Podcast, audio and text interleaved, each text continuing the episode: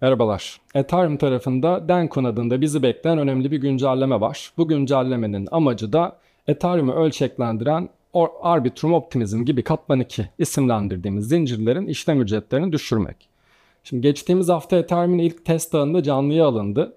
Sırada iki test ağı daha vardı. Bunlardan ikincisi gerçekleşti. Sepolia zincirinde Dencon güncellemesi yayına girdi.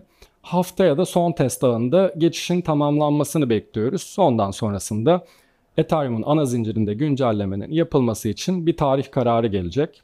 İşlem ücretleri Ethereum ve Katman 2'lerin geniş kitlelerce kullanımı önünde önemli bir engel olduğu için bu sorunu çözmeye yönelik gelişmeleri takip etmekte fayda var.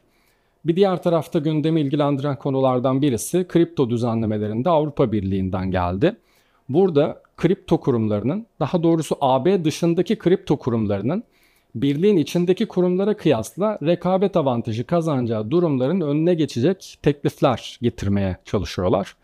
Eğer bir kurum benim birliğim içerisinde yani Avrupa Birliği içerisinde ve kurallarıma tabi şekilde işliyorsa, yükümlülüklerimi yerine getiriyorsa bunlardan mahrum şekilde dışarıdan gelen bir hizmet sağlayıcı bu avantaj farkıyla rekabette öne geçmemeli demişler. Bu yüzden de öneri getirmişler.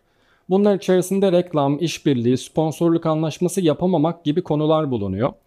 Buna benzer yani reklam anlaşmalarına benzer yönelik İngiltere'de de son dönemde sıkı düzenlemeler gelmişti. Yavaş yavaş Avrupa'da kullanıcı koruma yaklaşımlarının daha çok öne çıkmaya başladığını söyleyebilirim.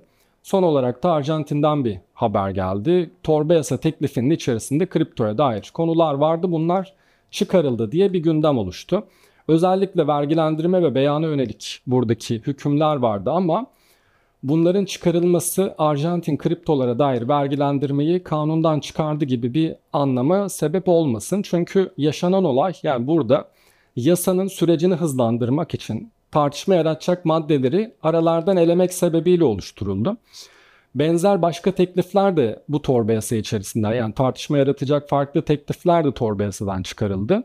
Yani ilerleyen dönemde tekrar gündeme gelebilir. Ama Arjantin'in kripto paraların dışında daha büyük sorunları olduğu için şu anda yasa hızlı geçirme ihtiyacı var diye böyle bir gündem oluştuğunu söyleyebilirim.